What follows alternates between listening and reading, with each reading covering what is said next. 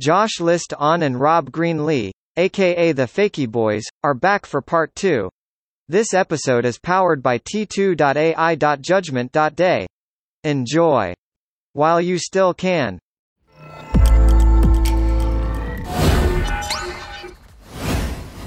You've recently really upgraded your video set. I mean, you've always had a video element, but I think probably the last 12 months it seems to have gone to a whole nother level. So I think it's a good time to be talking about it.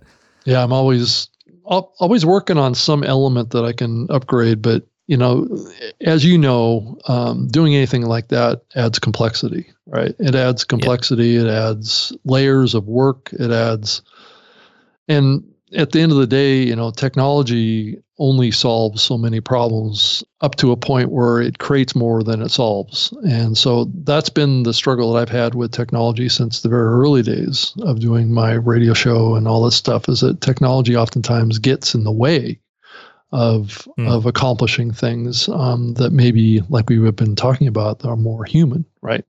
And that's what I've been challenged on the video side too, is that I'm trying to push the envelope and and do things, try different things. Like I, I have lavalier mics. I've got different microphones. I have microphones that are right below me here. I have this big boom microphone that sounds the best of all my microphones.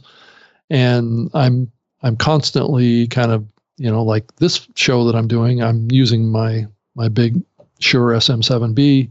But when I do my video shows, I'm using a, a Shure MV7 because it's it's something that I can have right in front of me you know, and it'd be a little yeah. bit off screen, and then I can throw this microphone aside, right? So yeah. it's not this big bulky thing. So, so video is just one of those things that I'm currently really experimenting around with, and but I am seeing a significant convergence happening around video and audio podcasting. Um, Certainly, yeah, and there's there's a lot of conflicting controversy around the term video podcast which we may talk about.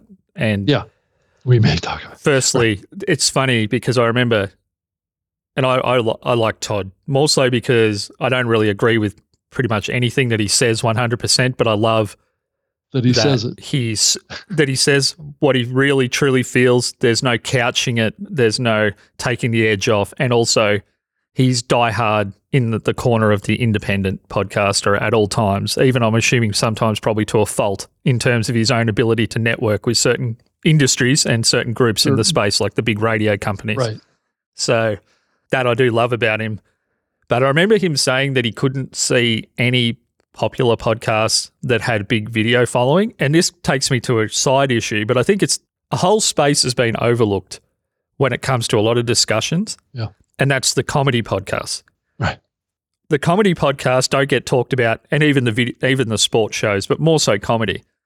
To me, it's the most constantly popular type of show in the medium over time. Right. It's never really declined in popularity. It's only ever grown, and they all have like Flagrant Two, which is Andrew Schulz's show, that has a massive video audience, and it's a huge podcast. I mean, it's probably never going to be an NPR sized podcast for downloads because it's so explicit that it can't get promoted anywhere because it's about the most explicit show out there. But that's a show that has a gigantic audience in both both fronts. Yeah. And I could name probably 20 big comedy shows that have gigantic video audiences. So when those discussions happen, like what Todd brought up, that he couldn't find examples of big audio shows that have big video shows as well, why are we overlooking comedy there? Why is it seen as an illegitimate form of the art when it's clear that they do have those big video audiences? Yeah, I don't know that it's it's Todd ignoring the comedy um, genre. I I just I'm not yeah, don't let me. I'm not specifically saying right. that about Todd. He just gave an example that he couldn't find any big right. video shows. Yeah, I mean, I don't agree with that because I I do think that there are large, very large shows on uh, YouTube and Rumble and these platforms that are that look and sound like podcasts, but are mostly mostly primarily video shows that have huge audiences, and and some of them are putting out audio episodes. I would say that the audio is probably not as popular as the video side. It, so it's it's this weird thing. And I've also, back when I worked for Spreaker, I saw shows that were live audio only shows that had, you know, huge audiences too, like 6,000 people listening simultaneously to an audio show and oh, then holy moly. six to 12,000 comments in the comment thread in an hour and a half show. So it's, I've seen that happen before too. So, you know, it really gets back to what the content creator focuses on. Hmm. And this ability to bounce back and forth between primarily being a video show and primarily being an audio show and being a converged show is is something that you don't see a lot of. And i do think that there are shows that people don't realize are successful at doing that. And todd happens to be one of them. I don't know that he's looking looking for it either. I don't know that he knows where to look or he's really paying yeah. attention to that. So you know i've been seeing it for for years. I mean i started on the radio. Todd never was on the radio. So i was seeing things for a little bit different lenses um, than him for many years. So and that's why i'm i'm shifting more towards thinking about a converged media space. Um, and that's why i'm doing more video now is that i think that a converged strategy is the right strategy now. I guess my big question rob about video. For anyone out there that's listening, like for a long time, I was never confident enough to be on video. Mm-hmm. Like last time we spoke, 2017, I probably wouldn't even had my camera turned on at that point, and now I do. Right. And for me, it's honestly, I'm doing stand up now. So when I'm mm. out doing a show, congratulations, that's great. And I've been doing that for about four years. Yeah. Wasn't an easy time to start right before all of the global pandemic because everything shut down right. six months after I started. So really, I'm probably like two years in. I am going into rooms of people, you know, 50 people, 100 people, and I'm standing there in person talking to them. Mm-hmm. And I look the way that I look and I present the way I present. So now I've just got to get over that and be on video more. But if you're not confident about being on video or you don't feel like it really represents you the right way or you like to edit really, really precisely, which you can't always do on video without a very experienced and advanced skill set. How do you bring video into your podcast world if you've primarily been an audio person and you feel comfortable in that medium? Like, where do you start? What's a good way to bring some video in to the process? Well, it is true. It depends on where you're starting from, right? And I think increasingly we're seeing people start in doing both at the same time and mm. thinking about that. But I do think that there's still a lot of creators out there that will start audio first and then they'll they'll progress into video, right? They oftentimes need to build a little bit better kind of studio for themselves that will lend itself towards video, especially if you want to have some level of success on that side. I think the expectation on video production quality and presentation, I, I, I think is is growing. I don't know that it's it's always a requirement to have a high level of video production to be successful. I do see shows that are very successful on on YouTube that have both going on like they do things remotely or they do things in their own hmm. studio mm.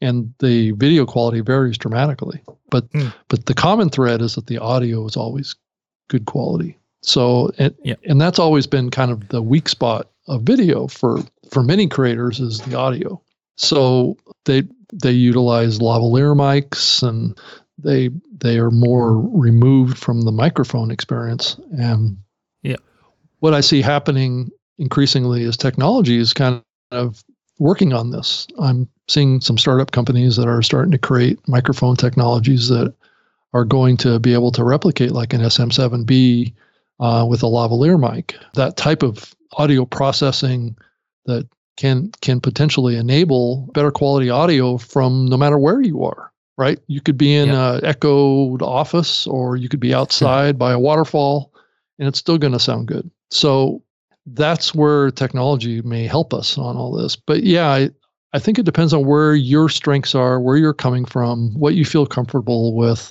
But I do think a converged strategy is kind of where the industry is moving towards, but that may lend yep. itself more towards shows that have achieved some level of success already in audience development yeah. to be able to do both effectively. So I guess my my experience recently is for my local show Punching Sideways, which is about my area of the world, potential audience might be a quarter of a million people in total. Sure. So obviously, we're only getting a little chunk of that. Yeah. We haven't committed to doing full video because the audio show is pretty highly mm-hmm. produced. But what we have done, myself and my co host Mel, was when we get too zany and too wacky in the audio, it does seem a little bit incongruous with when we're doing interviews because sometimes those interviews get pretty serious. Sometimes they're funny, sometimes they're not. But what we have done is put a lot of our zany, wacky ideas into short form video. Ah, And I and I think that that might be a place where people can get a feel for video without thinking I have to produce two whole shows here. Like my podcast is an hour long, and there's also the thing that you have to be prepared with video quite often if you're doing a talking head show. Like if I was recording Rob and I Yeah. now, there's only a certain amount of editing that I could do to this without it looking unnatural. Sure. A more raw product sometimes has to be put out to the world in video. Yeah. But we found, although there's a lot of flus and things going around in Australia, we both ended up sick for different reasons at different times. So yeah, that kind of put the halt on the video for probably a month in total. Mhm. But we found there was some success in re-engaging people that had been listening to the show that might have forgotten that we were still doing it or oh, it's a local show surely they're not still doing that. Like that was just whatever. We listened a few times two years ago. We've picked up a little bit more audience and particularly from people that maybe hadn't listened in a Mhm. while. Those little bits of video if nothing else for the audio show were a good reminder that we still exist. Oh yeah, that makes sense. and I don't know whether the content always has to be exactly the same. Like in video, there's some scope for you could be more entertaining or less entertaining, or that's kind of what I'm trying to get at, Rob. Is what are some ideas for where people can start if they're not thinking, oh, well, I want to replicate my entire podcast in video? Yeah, I think you can you can create some short videos that can be put out if stories or reels or on on YouTube or whatever um, in the you know like your mobile phone format that kind of thing where it's a it's a vertical image and and just do you know one one to two minute audio clips talking about a subject that maybe you covered in your podcast and and just go ahead and create it separately from your full podcast make it kind of unique to that medium uh, and present it Mm. in a way that is authentic for those those vertical screen experiences and there's nothing wrong with doing that I, I think it just gets back to you know i think a lot of people want to repurpose what is in their podcast but Mm. that that may or may not work as effectively as creating like a one or two minute kind of or, more organic or authentic kind of clip recording that you just record quick and then you upload it and it's done and it's over you know there's not a bunch of post production clipping and segmentizing and all the stuff that you have to do to your episode to get it get it done. That that may be a hurdle to getting it done. And one thing, I, the mistake I guess that I see a lot of people making, even big shows like Bill Simmons did it the other mm. day, and his show's as big as they get, and the audio side of his shows is really pretty top notch at the moment. It's always been good because he's a professional, but his team's really honed the mm-hmm. audio, and whenever they do, do video with certain people, they're obviously lowering what they require from those people to the point where it was just two grainy videos stacked on top of each other and it sounded like they were talking through earbuds. oh right So if you don't have the reach that Bill Simmons has and people come across you on social media and your audio is really subpar, that's not going to map in people's heads to your show sounding good. right It might be enough of a reason for people to think, well, I could just go listen to something that sounds way better.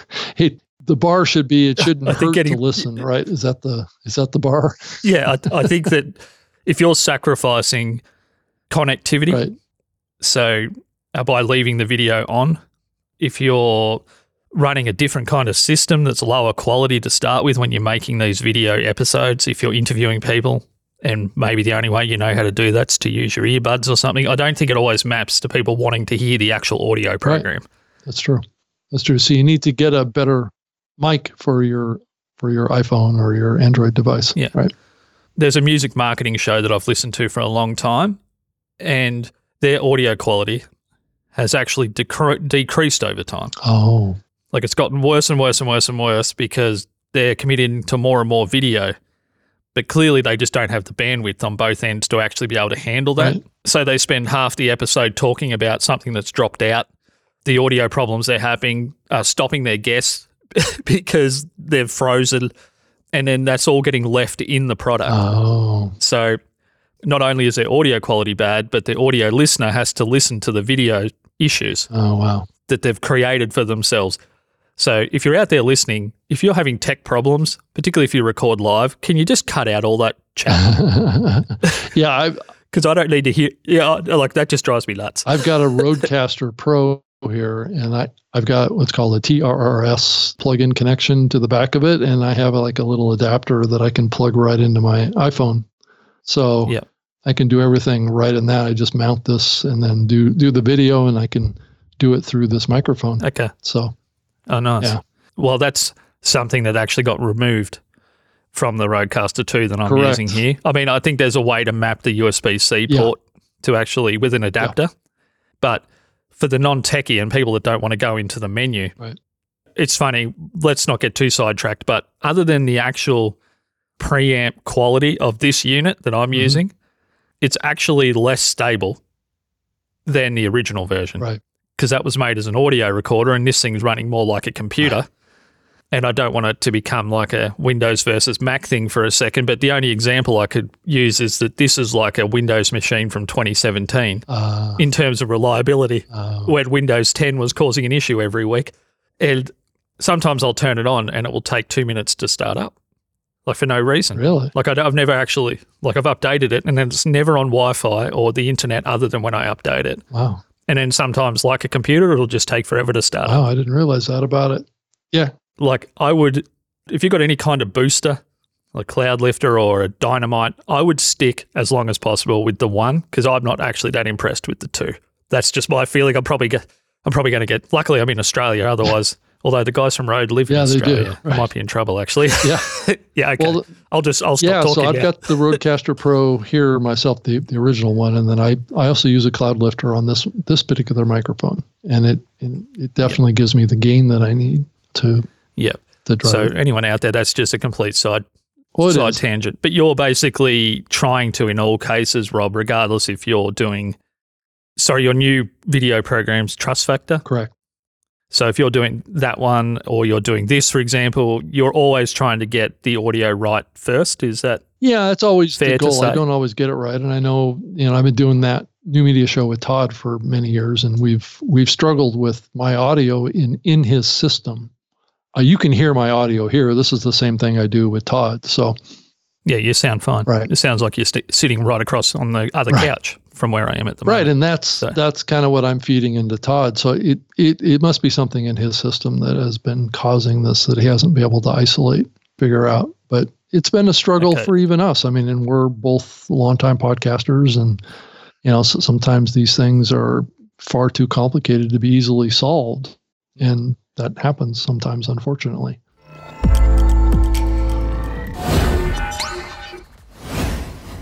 So we will talk about trust factor maybe to Yeah. finish up just in a minute, but I just wanted to we touched on earlier the idea of what's a podcast, video podcast is YouTube diluting the word or whatever. So I think to begin with I might have been in the camp of a podcast is a certain kind of production mm-hmm. And then there's only so far you can water something down until the word doesn't mean anything. But now I think we're at a point where I've just gotten over that people can call it whatever they want. In the end, I don't care what we think it's called. I don't care what people in podcasting businesses think it's called. I just care about what the people listening or watching the show call it. Mm-hmm.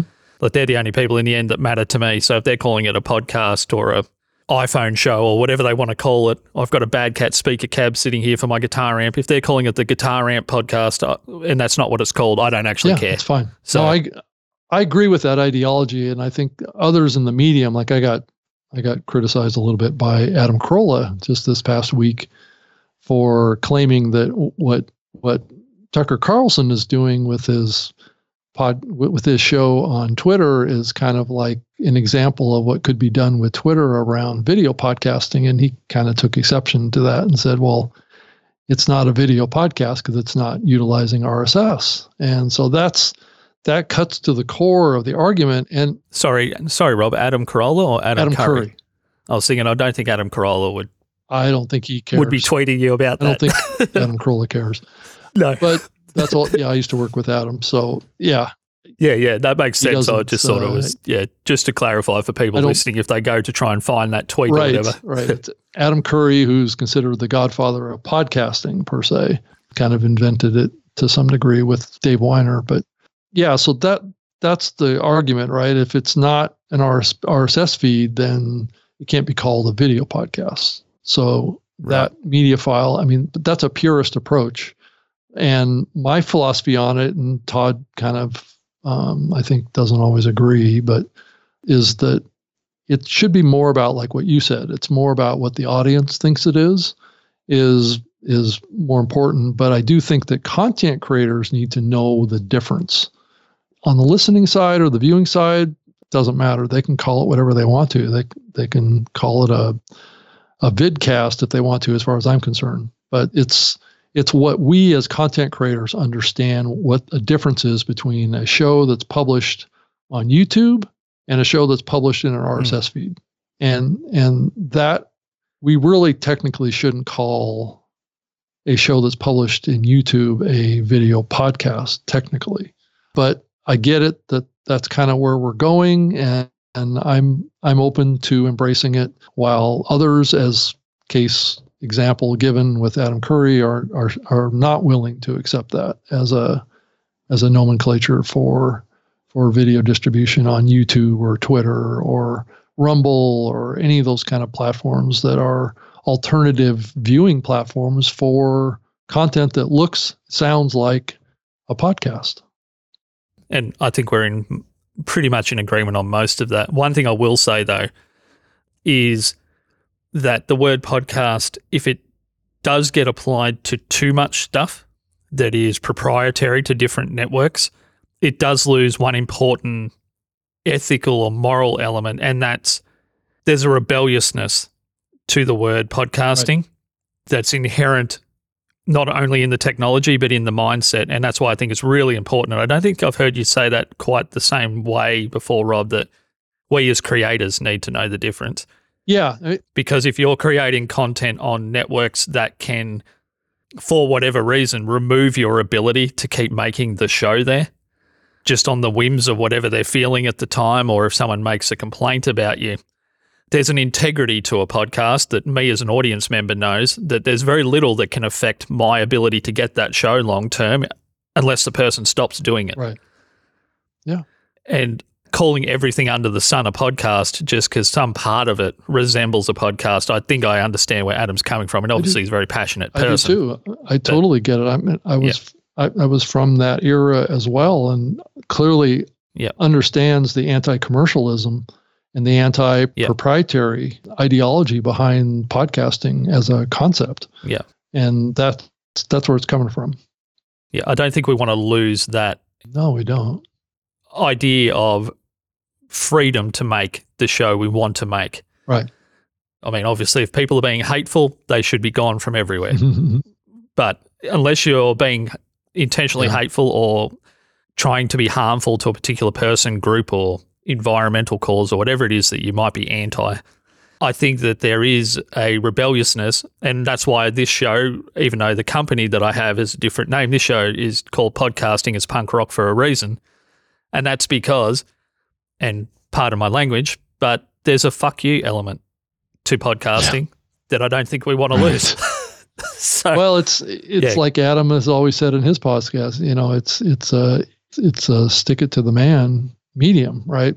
We're getting Yeah. rid of the gatekeepers. We don't need any gatekeepers. We, we don't need anybody telling us what we can say and what we can do and what content we can publish. And but that's the. That's the challenge of the day today is that increasingly there is movement in moderation coming to podcasting and it's coming into the medium via podcast advertising. And so we'll see. I don't know if it's going to be embraced widely in the podcasting in- industry on like hosting platforms or all the listening platforms where there's content moderation, kind of like what we've seen on YouTube come into podcasting. But I do fear that it's on its way. The question is how strongly are we as an industry going to stand our ground on this and say we're not going to allow it to come in? And i point mainly at the hosting platforms at this point because they're they're the ones that are going to have to make the first choice here. And i do think that the listening platforms may it it's probably a maybe a foregone conclusion that that's going to increasingly happen on the listening side. But on the publishing side that is a that is a vulnerability that could come based on increasing adoption of podcast advertising with the hosting platforms.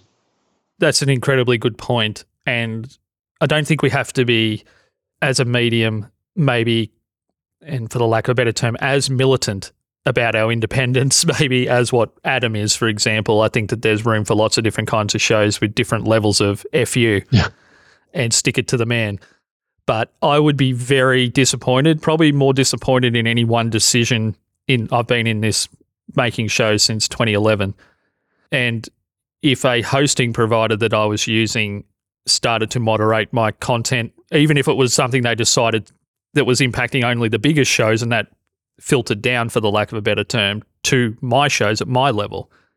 And if that was all being driven by advertising that I don't have any interest in or any ability to get, that would be really disappointing because 95% of the medium, or probably more, would be affected by decisions that are being made only that impact the top few percent in terms of what in terms of what content is okay to put yeah, out. And and I think the adoption of programmatic advertising and how potentially wide adoption that could be over time.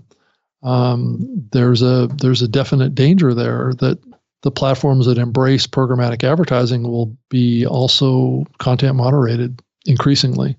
So I think that those technologies tend to ride along together um, a little easier than even host reads, but I do think that it's going to um, also follow the big shows.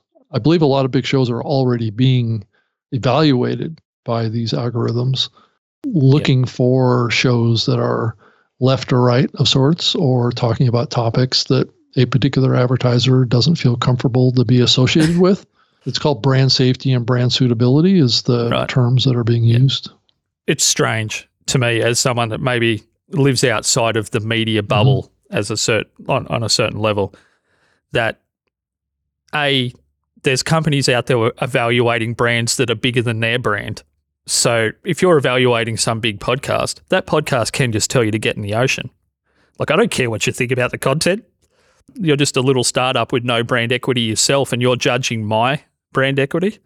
To start with, I don't really care what you think, or my network doesn't care what you think. You can have your opinions, but that means nothing at this well, point. I have had the impression that some of these platforms are evaluating shows without those shows' knowledge. Okay, well that's not right. appropriate. Um, that's strange. I've yeah. heard people say that that was that was going on with some shows, and right. it's it's it it's a worrying trend because those shows may not even realize they're being impacted by it. Right. Is this something that the advertisers are actually truly asking for, or is this a technologist creating a problem and then, or a solution for a problem that doesn't exist and then convincing people it's a problem? Like I don't see. I think it's a little bit of both. I, I, yeah. I do think that the sensitivities of kind of social justice um, and the changes in the culture are are driving these concerns about topics that may be viewed um, as divisive, right, um, and exclusionary, and maybe hateful uh, and, and and harmful to certain constituents that may um, be concerned about them and and thus those companies have their kind of moral compass pointed at a certain direction and right. and they just refuse to you know run ads on certain types of politically oriented shows or topics that they so, deem as inappropriate for their brand and I completely understand that and once again going back to what I said if you're being hateful for any reason yeah. or intentionally exclusionary right then I don't want to, I would never want to listen to that anyway. And yeah, that's something that's completely different. But right. I, I guess what's the incentive for someone that may be hurt or infuriated with the show or whatever the level of emotion you attach to hearing a program? Why would they keep listening? And why would that person ever be incentivized to purchase something from an ad off that program anyway? Well, that's a very good point. I I think it's a point that also aligns with what YouTube is doing too. That that yeah, I, I think audiences are attracted to content that they they align with, and and Yeah. and I think that's the justification that these brands are saying is that oh well, just you know a show that's got two or three hundred thousand uh, listeners or downloads, sure we can reach those people, but do those people have align with the values that my brand that I'm out trying to advertise has and my target audience? Um, does it align left or is it conservative or liberal? Is it, you know, um, increasingly companies are looking at their their market and their their strategies uh, through through a lens like that now, and that hasn't always been the case. It just seems strange because to me, it's short sheeting the intelligence of your potential audiences for shows. You're just saying, oh, we're going to tell you what this show is. You're not smart enough to figure that out yourself. Right. And there's a fa- there's a famous radio host in Australia, Mick Molloy. He's probably the overall, other than Kyle Sandilands, who's quite famous, but Mick's probably the next most famous radio host. And he said that the intelligence of the collective audience is 50% higher than you would ever assume. And he said that throughout his entire career. So if you're just assuming that people can't figure out what a show's true intentions are and that somehow you're better at that than the actual listener that's dedicated time to the Mhm. show, that just that doesn't make sense to me. It seems almost farcical, but to me it feels like people inventing a problem because they have a solution in mind. Like how are they even getting into these big shows? I'm assuming they're booked out forever anyway. How much are we actually looking at here? Like how many spots are available that they could potentially consider putting an ad into? Well, I think it's being used used to decide whether or not a particular advertiser is going to book like you know a six month or a one year contract, right? which makes sense. Yeah, or re up. I, I Right, assume. Right. That's kind of kind of what what it turns out to be at the end, and if that evaluation is being done, but the show doesn't even realize it, that's you know that I don't think that that's entirely an ethical approach, and. The person that I talked to that was working on a platform like that, I kind of expressed that concern to them that you guys really should let the shows know that they are part of this, um, and it may be impacting their their um, fill uh, of their advertising slots. Right. Yeah. But there's also, and it's funny, just even having this conversation, I have this funny feeling in my stomach. Like if you even touch on these sort of objections to certain things that maybe people might think that, particularly if you happen to be in North America, that you lean a certain way politically or that you've got a certain kind of show in mind. Right. I don't listen to any. I don't listen to any conservative type shows, but this seems to be the type of show that people are objecting to the most. Yeah. If the person doesn't know that they're being evaluated on these things, and somehow their advertisers are channeling that evaluation through a third party company, if you're making mistakes that you don't even know about, you have no chance to fix them. But you also don't know. Oh, we're talking about that, like Bill Burr, for example Mhm. if you were to listen to his show every once in a while, you would think that he's a misogynist psychopath. But he's a stand up comedian Right. He's a who, he's a, a Yeah, a, a terrorist or something. Right. Yeah. yeah, like there's certain things like, once again, Flagrant too. they say some of the most outrageous things anyone's ever said on audio, Right. ever. Right. And they're not, they don't mean any of it. Like if you have no chance to actually explain, well, that was a joke or that we went there, but we didn't mean to, that wasn't really what we didn't screen that guest well enough. Their opinions don't reflect ours. None of that you get a chance to push back if not, if you don't know the person's evaluating your content. Yeah, and it it it actually works both ways. It it it's going to drive more revenue to certain shows that are not traipsing into controversial topic areas. Mm. Um, but Yeah. it could also ultimately, well, let me back up and just say it for what it is. Um, controversy drives audience. Yeah. That's I was wondering how do those shows maintain and build Right. audience if they're completely milk toast? if they're yeah i mean but they're shows that may may align with an extreme on the on one side or the other that aligns with a particular advertiser and what their Hmm. extreme views are so so what it's going to do is it's going to split the pool right it's going to say well these shows are politically like this these shows are politically like that and certain advertisers are going to be associated with the sides not all podcasts, right? So they're going to segregate all their buys to certain politically oriented shows on both sides. And and that's where we're seeing kind of this polarization of of advertising um, that's going into programs based on the political orientations of the programming uh, and the type of audience that it attracts. So it's it's this parallel economy thing that that a lot of people have been talking about that's been slowly developing, right? It's this kind of like Rumble versus YouTube kind of thing. And you know, certain advertisers will never advertise on any shows in Rumble, and certain advertisers will advertise shows on YouTube. And it's just kind of segregating the advertising community. Makes sense. Right. And we've we've ventured a long way away from video there, but I think that's actually more interesting than what Yeah. we'll, we may have talked about anyway, Rob. So thank you so much for articulating all that. No problem. and also letting me get out a few of my feelings there. I haven't really had a chance to talk to that. And I guess a lot of the world that listens to English podcasts is maybe less polarized than North America too. So sometimes it just feels like a bit of a tiresome argument to us, but it's good to have someone that, you know, is is there seeing that stuff in real time. Yeah. So mm-hmm. I guess before we talk about trust factor, because everything we're just talking about has a lot to do with trust. There's just one thing I wanted to talk to you about, and it's been weird, and I don't want to keep you too much longer. But I mentioned Bill Simmons earlier, and we've also talked about the programmatic ads and dynamic ad insertion. We touched on Mhm. that.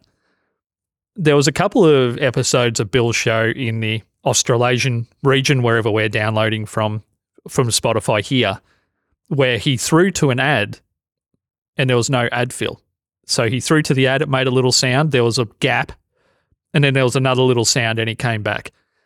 So where would Bill the Bill Simmons podcast sit in global downloads? It might be in the top twenty. It might be in the top fifty. I mean, it's it's probably more popular than anyone would ever give it credit for because it's a sports show. sure. So they don't they don't seem to get their cred for whatever reason. But that was really strange to me that maybe the biggest sports slash sports personality podcast in the world couldn't get ad fill in Australasia for an ad. So where are we truly at with that stuff when shows of that size can't actually fill out their catalog globally? And is it a danger to throw to ads for smaller shows that may actually never be filled? Because to me, it was really weird. Well, that's It just went, yeah, the you're an expert on this. I trust your opinion on this more than anyone I've heard talk about it. So. Well, that's the core issue when it comes to content on the programmatic side, right? Is is creating hard breaks with programmatic dynamic advertising, um, especially the the auction based programmatic advertising is a risk, right? That you're going to have that experience in your content. That's why I tend to recommend that these breaks are not what was called hard breaks. They're they're soft breaks, which means that they're they're just gaps between segments and they're not like announced without the ad. I think increasingly these ads need to announce themselves um, as part of the insertion. So what, what do you mean by that? Well, it- Can you give us an example? yeah, of what you that mean? means that the the ad itself announces that it's an ad when it's inserted, and then when it's Okay. not inserted, it just looks like just a, a seamless transition between segments, and and the audience doesn't know that there was supposed to be an ad there that wasn't was never sold, and and that creates a much better listener experience for the the, the listener and it doesn't cause what you just told me that you heard in the Bill Simmons podcast, which is a And, and this wasn't a one off thing. This has happened multiple times in the last six right. It also speaks to the the market for advertising right now in podcasting. Mm. It's definitely down. I mean, it's uh, there's many companies. There's there's a reason why you're seeing Spotify lay off 200 people, and there's reasons why you're seeing um, a lot of radio companies laying people off, and and especially around their podcasting s- sections is is that there are fewer ad campaigns being sold uh, right now, and it's Yep. I've heard from some agencies that have told me it's off like 30, 40 percent compared to like 2022. So you know that's a big Okay. that's a big reduction. Though I I also talked to others that will fiercely defend, and Todd is one of them to say that that you know the advertising market isn't down for them. You know, so because they don't want to portray themselves as being in a down market, right, or in a down situation on their platform, because then maybe they, they won't get the shows to move to their platform. and I don't want to ask an ambiguous question, but obviously the economy in certain large mod- markets is obviously slowing considerably. But that hasn't always mapped in the past to a decrease in ad spend Right. from big companies, particularly. Right. But is that drop in effective ad campaigns? Because obviously, to reduce ad campaigns, you first have to have an increased number of ineffective ad mm-hmm. campaigns. Is that contemporaneous with the lack of host reads versus dynamic ads or programmatic? Are those two things tracking together? Can we take anything away from that? That maybe we've moved too hard away from host reads? Yeah, I think host reads have been probably impacted more in at, Yeah. at scale, but the big shows have been still primarily getting a lot of host reads. So it's Yeah, it, okay. it's kind of shifted the spend towards bigger shows that have proven to be ROI driving machines for those particular brands. And I do believe that there is probably a little bit of a shift over to programmatic from some of those brands because those are lower cost buys, they're better better value buys, but yet the overall number of campaigns, the duration of campaigns has been reduced because of the economy. And I wasn't trying to start some controversial statement there. I was just wondering Oh, that's it just seems that those two things are slightly contemporaneous. You reduce, you push away from host reads, and then suddenly ads become less effective, or they're not getting the ROI, and then suddenly you start reducing your ad spend. Is it is it actually the quality of the ad more so than the economy? That was really what I'm well, getting at. So it's always a little bit of that, right? There's and it depends on who you talk to in the industry. If you talk to some folks, just like with Todd, they'll they'll tell you that everything is going great, you know, and then other people will say, Yeah. you know, yeah, things aren't going so great, you know, that kind of stuff. So Yeah. you kind of have that that Yeah. spectrum. Uh, it depends on how candid people want to be. Yeah. Right. And I guess the amount of production cost in the shows themselves versus the ads that That's you're true. you're getting if you're producing a streamlined, affordable show. You know, if you're doing it on the you know fumes of an oily rag sort of thing, and then yeah, and then you'll make it's still a great Right. program. Then whatever ads you're getting are highly the ROI is massive. There is So, a reason why there Yeah. there's been some big companies shut down shows. So that that yeah that, that yes. explains we'll, that. We'll leave that one there. right. So trust factor, and I've got to. I wouldn't say that I'm an idiot, but I didn't actually truly get when you first described the show the first couple of times, Rob, until I listened to it. Obviously, because I I have been listening. I'm assuming you're seeing those downloads come from Australia. so, Yeah.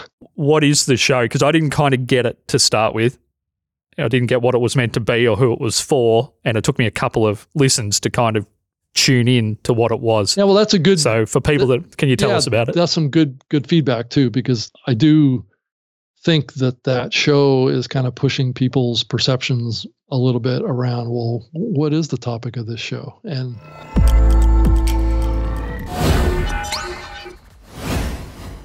Speak to you again in part 3 with Josh Liston and Rob Greenlee.